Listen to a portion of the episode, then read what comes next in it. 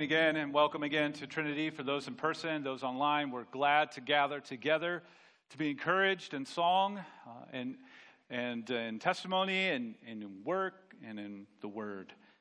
If you have a Bible, go ahead and open your Bible to Ecclesiastes chapter 5. We're going to consider just a small portion. I had intended to do a lengthier one, but once I got into it, I realized that these seven verses needed their own. And so we're going to be reading verses 1 through 7 of Ecclesiastes chapter 5. Let's hear the word of the Lord and consider it together carefully. Guard your steps when you go to the house of God. To draw near to listen is better than to offer the sacrifice of fools, for they do not know what they are doing, that they are doing evil. Be not rash with your mouth nor let your heart be hasty to utter a word before God. For God is in heaven, and you are on earth. Therefore, let your words be few. For a dream comes with much busyness, and a fool's voice with many words. When you vow a vow to God, do not delay paying it, for he has no pleasure in fools. Pay what you vow. It is better that you should not vow than you should vow and not pay. Let not your mouth lead you into sin, and do not say before the messenger that it was a mistake. Why should God be angry at your voice and destroy the works of your hands? For when dreams increase and words grow many, there is vanity. But God is the one you must fear. Consider these words and let's ask God to help us do so. God, we thank you for your word, and we pray that it would find a home in our hearts, it would bring conviction and comfort, direction and devotion. God, would you help us to know you and love you and follow you?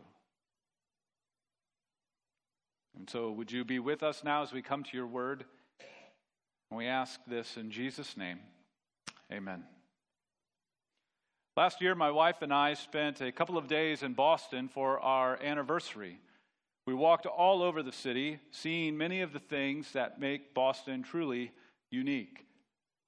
So, color me surprised when I was looking through my Maps app on my phone at all the various historical landmark places or all the iconic places to find beaming up back at me from the Maps app on my phone a park bench, a very specific park bench the Good Will Hunting Park Bench in, in Boston Public Garden. Certainly not expected to find such a thing in my Maps app, but there it was.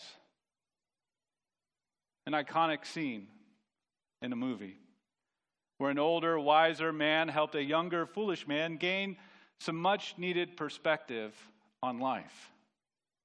And Will Hunting needed much more than that hurting on the inside, hurting on the outside. The hardship of life in a frustrating world certainly took its toll on Will, so much so that he was a character that was calloused toward any hope, cautious toward any relationship that wasn't one of his boys, and careless and reckless with everything else. The capstone scene of Good Will Hunting is when Sean, the psychologist, portrayed perfectly by Robin Williams, broke through the calluses and the caution and the carelessness and was finally able to embrace the real Will Hunting. Cornered by the genuine care of Sean, Will kept brushing off Sean's compassion. And the part that guts me every time is when Will says no not you, too, Sean. As if he couldn't open up his heart to someone he cares deeply about but is too afraid to get hurt. But then, as the story unfolds in that moment, compassion won over Will's heart. Many of us relate in some measure to Will Hunting. We have found that the world is indeed frustrating. We have been hurt, or we have hurt. We have found things to be empty, vain, as the preacher in Ecclesiastes would say. And in so doing, we sometimes, if honest with ourselves right now, project upward toward God a very similar callous or caution or carelessness. The preacher, in his quest to answer his question, What does man gain at, by all the toil at which he toils under the sun? now draws his attention onto God. As we've been moving through this series, we've seen him talk about power and pleasures and possessions, the things that can be gained and accumulated and experienced in this life. And he, and he says that they are fleeting and futile. And we've been using the word frustrating to capture both of those aspects. But these things are frustrating, they don't deliver ultimately. Yes, we can enjoy them, but that enjoyment is going to be limited, and therefore it's frustrating. Now he turns his attention to God.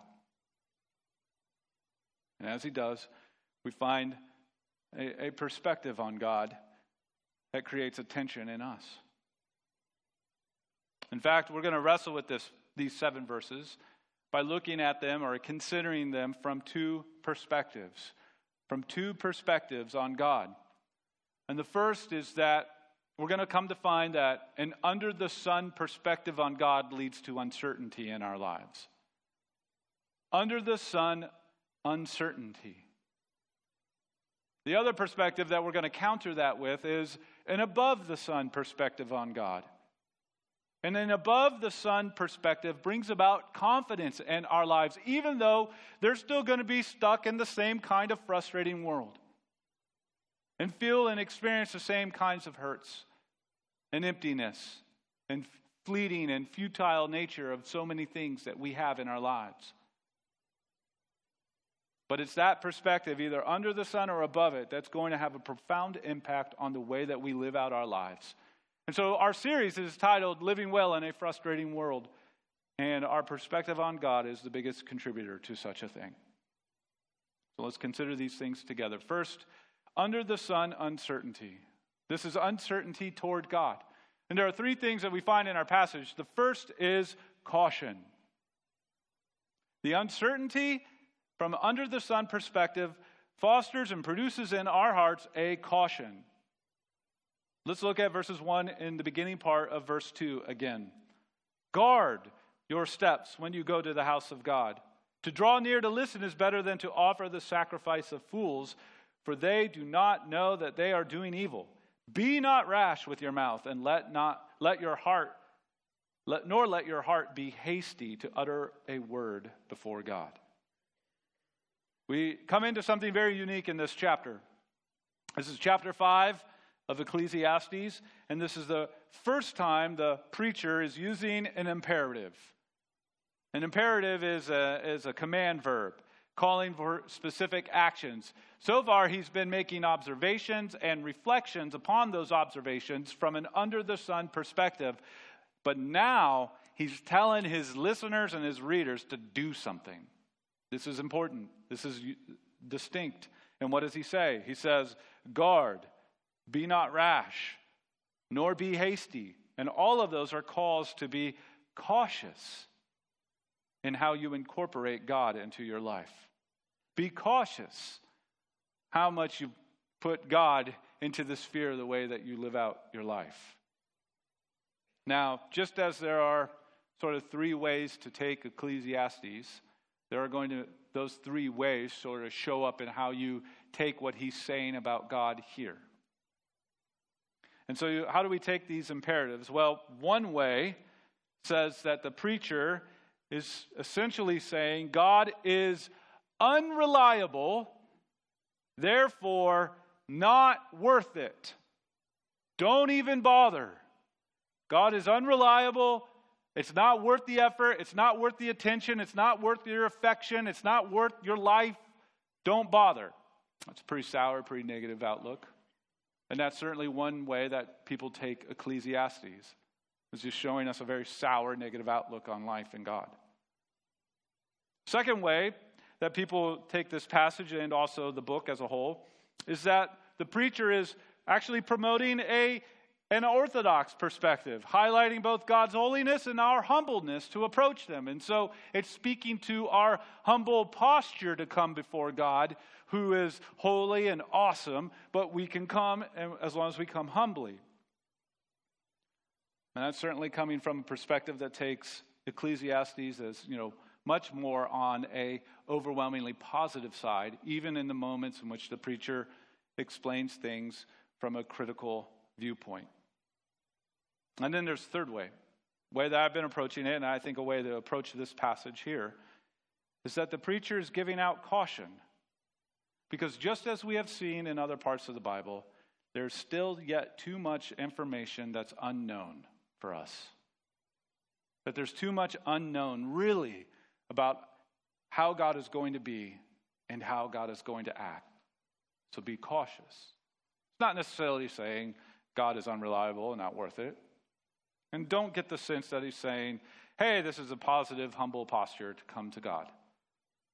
I see an under the sun perspective that says it's better to be cautious with God because you just don't know.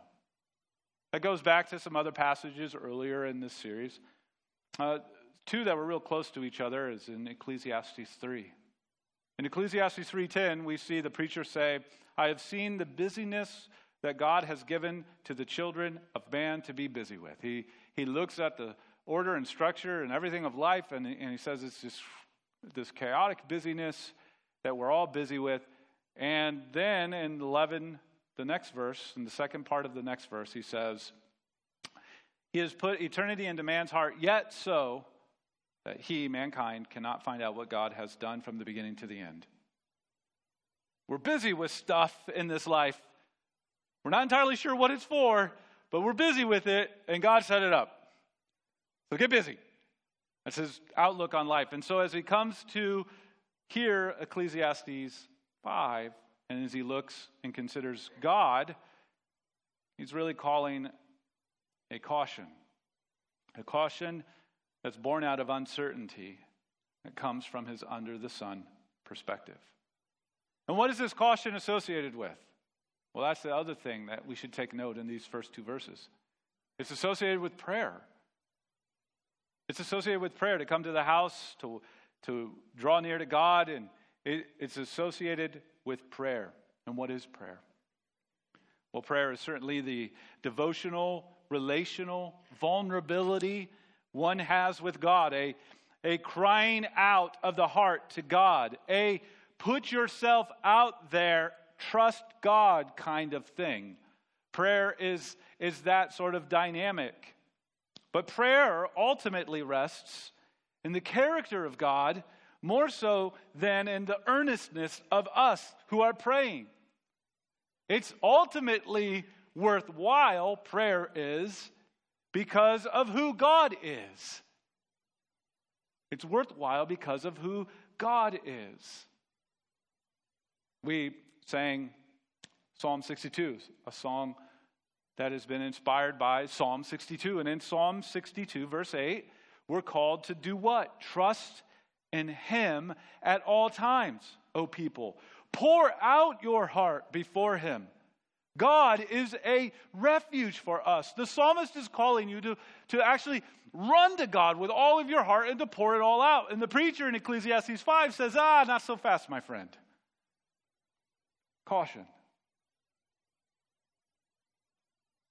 The preacher's concern or uncertainty, his call to caution, isn't just that he isn't exactly sure what God will do, but he is exactly sure about mankind all around him. He looks around and he sees hypocritical or ignorant people. Hypocritical or ignorant people.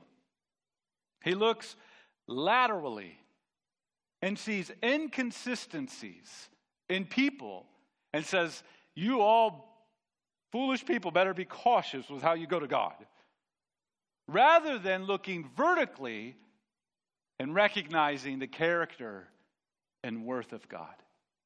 So it's his lateral observation that really, honestly, isn't all that off. I mean, we can be foolish and hypocritical, yeah. Hand first, right here. Absolutely. But the basis of prayer isn't in our perfection it isn't in our life all put together. The basis for prayer is in the character and nature of God. And so his caution is certainly from under the sun observations about us, about people. And, of course, his unknown of how God would ex- exactly act. So we don't anticipate the preacher to encourage us with Psalm 6 9, which says, The Lord has heard my plea, the Lord accepts my prayer. He's not concerned with that because his observations are from under the sun. And so, because of that, he calls for caution. Second, under the sun, uncertainty is, is distance. Distance. Let's look at the, less, the rest of chapter, or excuse me, the rest of verse 2 and verse 3.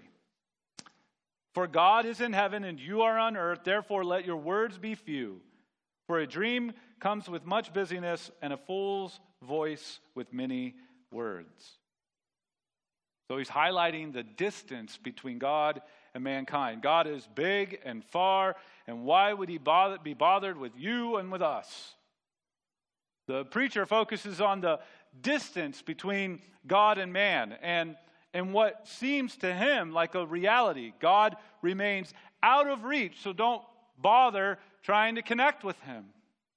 Maybe you felt that way in your heart. God seems so far out of reach that it seems pointless to go to him in prayer. And then he says these, there's something about dreams here and then again uh, toward the end of, of this passage.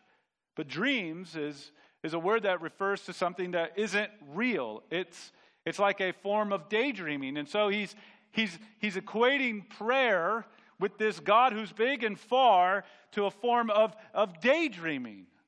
Now, some of you might be daydreaming right now, and I might be roping you back in because I caught you. You're busted. You're daydreaming about what maybe lunch might be like, right? As soon as the preacher gets on to his preaching, we can get on to our eating. I don't know. But he's saying that prayer is, is essentially daydreaming. It's spiritual daydreaming because God's so far and so distant. What do we do with that? Sometimes we might feel that way. Me give you a green light. Maybe you do feel that way sometimes. You, you feel guilty, you feel that way, so you bury it deeper rather than bringing it out and pouring your heart out to God. Or rather than speaking truth to it. And that's really the antidote to feel like that.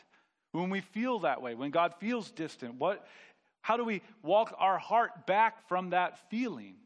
Well, we acknowledge the truth. And the, part of the truth is this we can agree with the preacher. Yes, God is very big. And in some sense, both morally speaking and, and actually speaking, God does seem very far from us. We can go to Psalm 115, verse 3, and say, yeah, that's true. Our God is in the heavens, and he does all that he pleases. We can agree with such an observation. But there's more. That God who is in heaven, so far removed from us, morally speaking, spiritually speaking,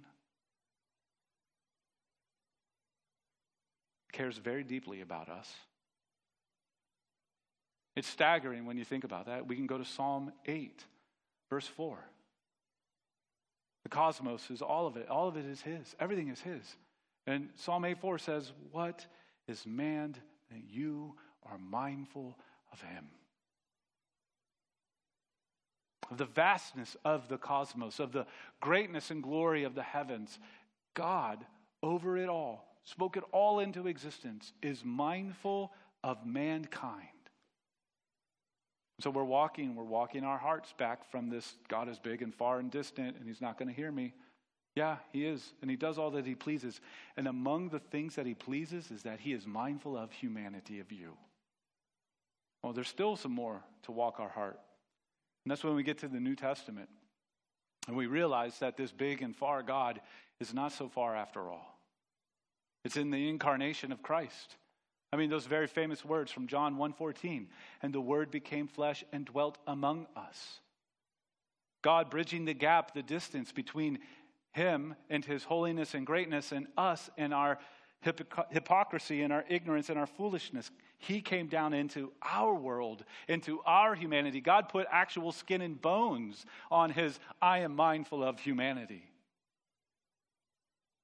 So we have to walk our hearts back from feeling that God is indeed distant and far and remind ourselves the truth of his character again. An under the sun perspective makes observations, but then it short circuits any sort of hope by not considering the character and nature of God. So that's the second under the sun uncertainty that grips our hearts. Caution, distance, and that leads thirdly to carelessness. Let's look at verses 4 and 7 again. When you vow a vow to God, do not delay paying it, for he has no pleasure in fools. Pay what you vow. It is better that you should not vow than you should vow and not pay. Let not your mouth lead you into sin, and do not say before the messenger that it was a mistake. Why should God be angry at your voice and destroy the work of your hands? For when dreams increase and words grow many, there is vanity. But God is the one you must fear. So the preacher observes that people are hypocritical and ignorant and foolish. And he also observes that, that people can be careless. There's a carelessness of people to throw lip service at God, to live however they want to live, but then just kind of throw a little half hearted attempt at God as if he can be so flippantly appeased. And so, in really, in one sense, he's right to warn his readers to check themselves before disaster falls upon them, to not treat God so flippantly as if he isn't the God over the entire cosmos, holy and righteous and true and perfect in every way. To be overly casual and careless in that respect. He is saying, don't be reckless with respect to God. But it's also understandable that in a frustrating world, that we can sometimes act that way. Will Hunting was callous toward anyone offering help because he only ever received harm in his life. He was cautious toward relationships that pulled on his heart to open up more space because all the spaces that were there were already damaged. And he was careless and reckless with all the opportunities that came his way because it was way easier for him to control the situation, to push everyone away, than to let anyone near. We can go through those same feels and actions with God. We have been hurt in a frustrating world. We have calluses over our hearts because of those hurts.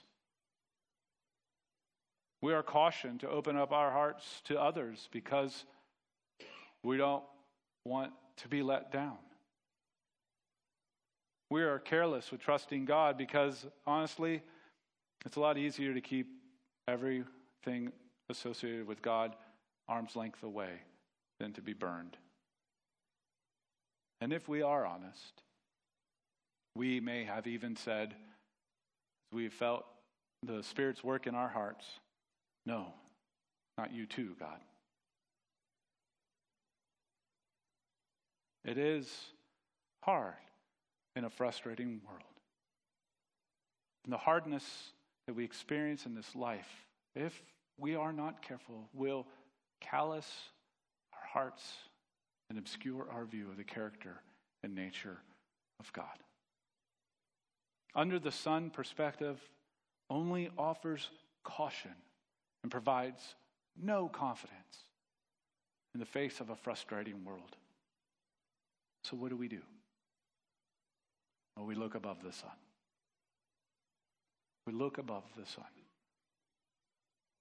We take an above the sun perspective on God, and from that we find confidence. Two key ways to do that. The first is a little expression that we find at the very end of verse 7. We fear God. The preacher's closing word in the passage is close. It's so close to the answer of his longing, but it's not quite there. Uh, Ecclesiastes 5 7 says, But God is the one you must fear. In the Old Testament, there's wisdom literature Job, Psalms, Proverbs, Ecclesiastes, Song of Song, And the wisdom literature helps us to see and come to understand the fear of the Lord is the beginning of wisdom, of living in light of the awesomeness of God. That we would see God as ultimate and awesome and live in light of it. That that is the fear of the Lord. Proverbs is actually even situated around that single truth the fear of the Lord. It's the beginning of wisdom. And it goes on, Proverbs goes on over 31 chapters to show how that God is ultimate and worth it shapes the manner of our lives and living. Proverbs 2 5 even says, Then you will understand the fear of the Lord and find the knowledge of God. The very thing that the preacher is searching for can be found when we see God as ultimate, when we trust in his character and worth. It settles our hearts into that truth and shapes the way that we live. Now, we did say at the beginning of the series that Solomon, the author of Proverbs, and Solomon, our preacher here in Ecclesiastes, is Solomon. So, how does one say at one point that then you will understand the fear of the Lord and find the knowledge of God, and then later in his life say, uh, yeah, you can't really figure out God, so you should probably keep him at distance in your life? Well, as we stated early, and as I want to remind again, First Kings gives us the answer, and it says that, that his heart was turned away from God to follow after false gods. He didn't keep his perspective above the sun to the one true God. And therefore, his heart sank into a myriad of under the sun perspectives. And so, is our preacher saying, Fear God in the same way as in Proverbs? I would say no, he isn't. Given the context of the immediate passage and the structure of, the of, of Ecclesiastes as it unfolds, and also the ongoing under the sun perspective, he's acknowledging God's otherliness, but he is not acknowledging God's grace. And that, my friends, is the difference. Furthermore, he uses a generic word for God rather than the Old Testament special name, covenant name of God, Yahweh. So he's not giving us the call, at least not here.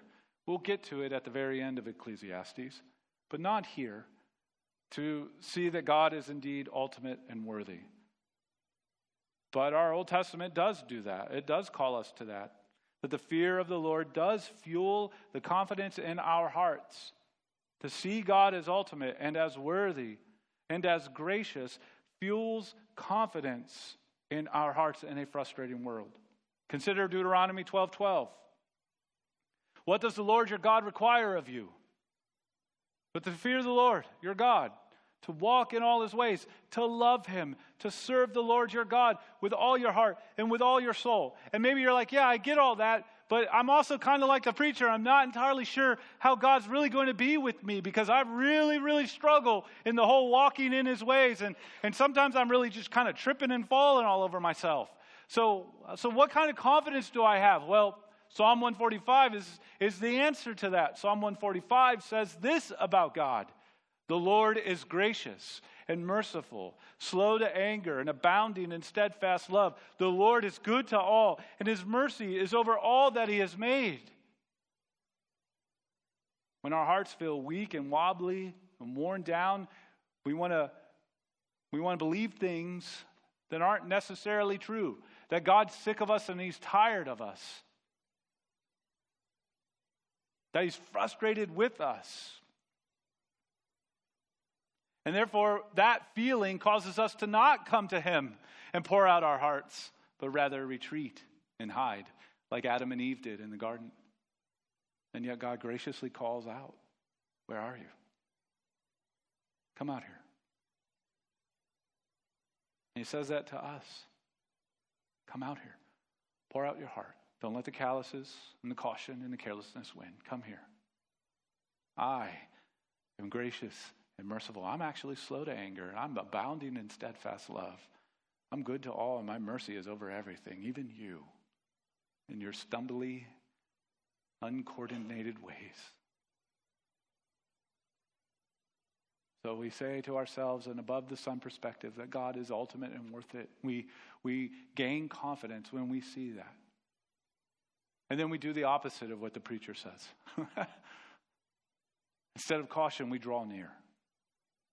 That's the second thing that an above the sun perspective of the character and nature of God and his ways and his grace does for us.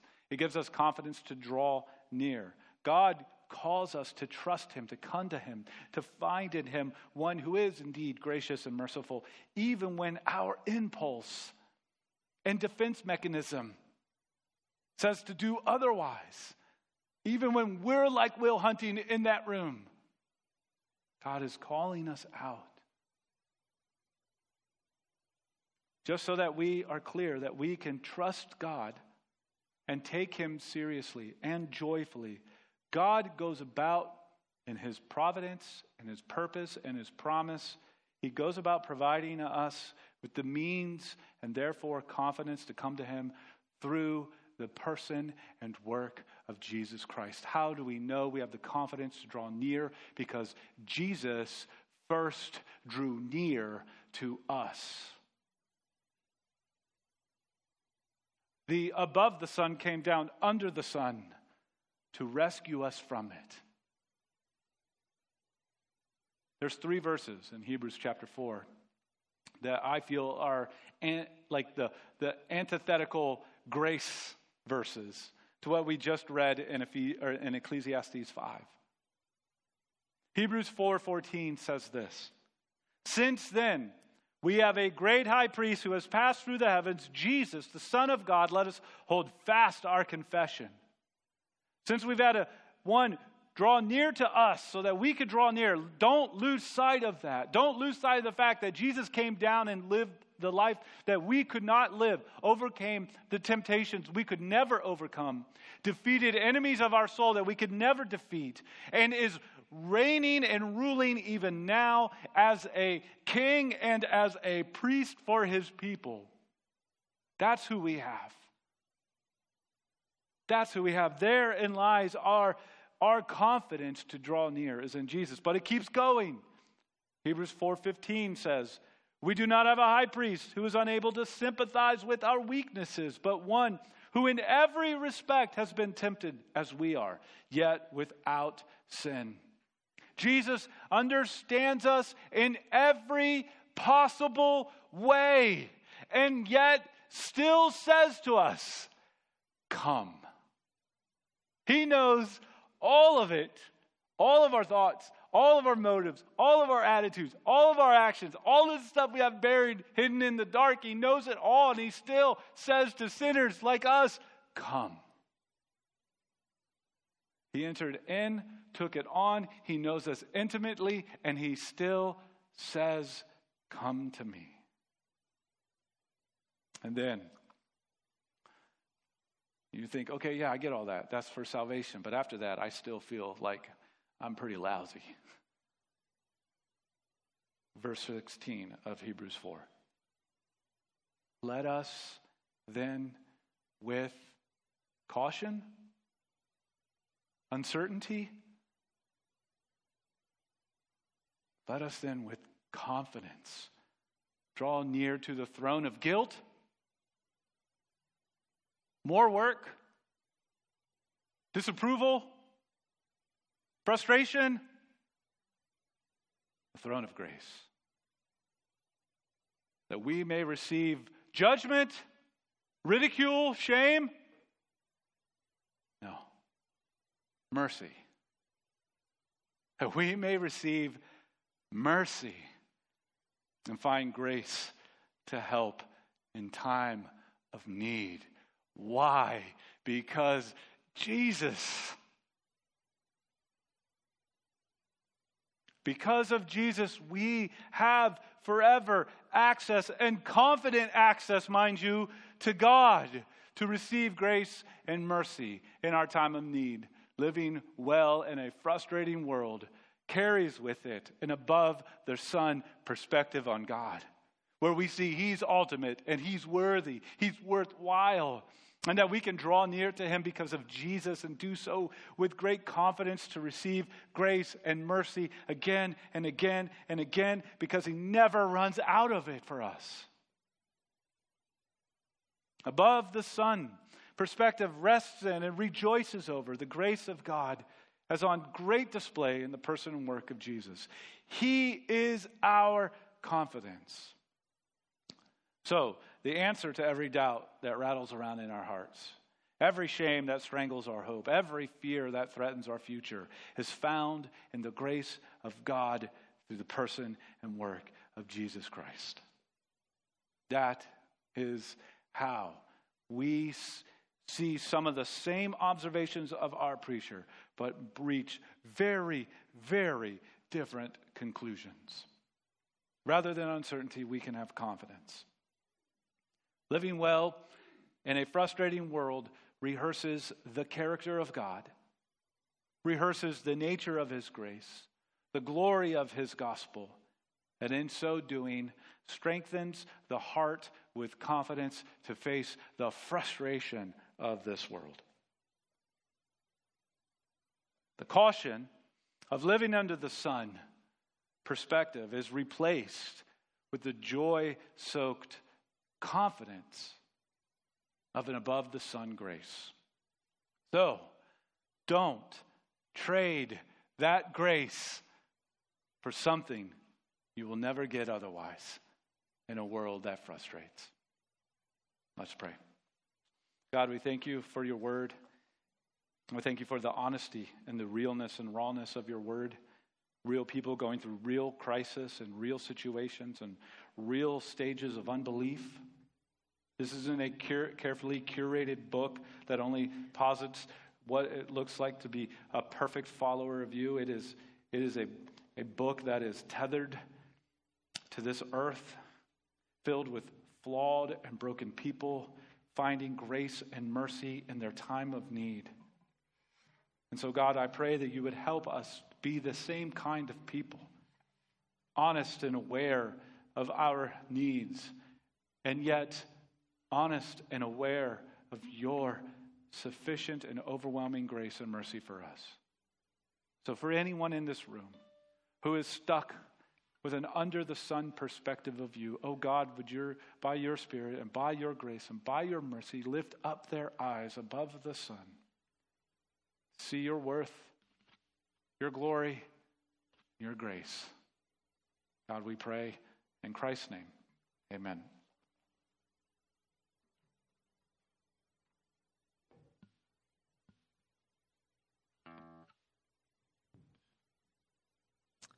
You would stand again, we're going to sing a song in response.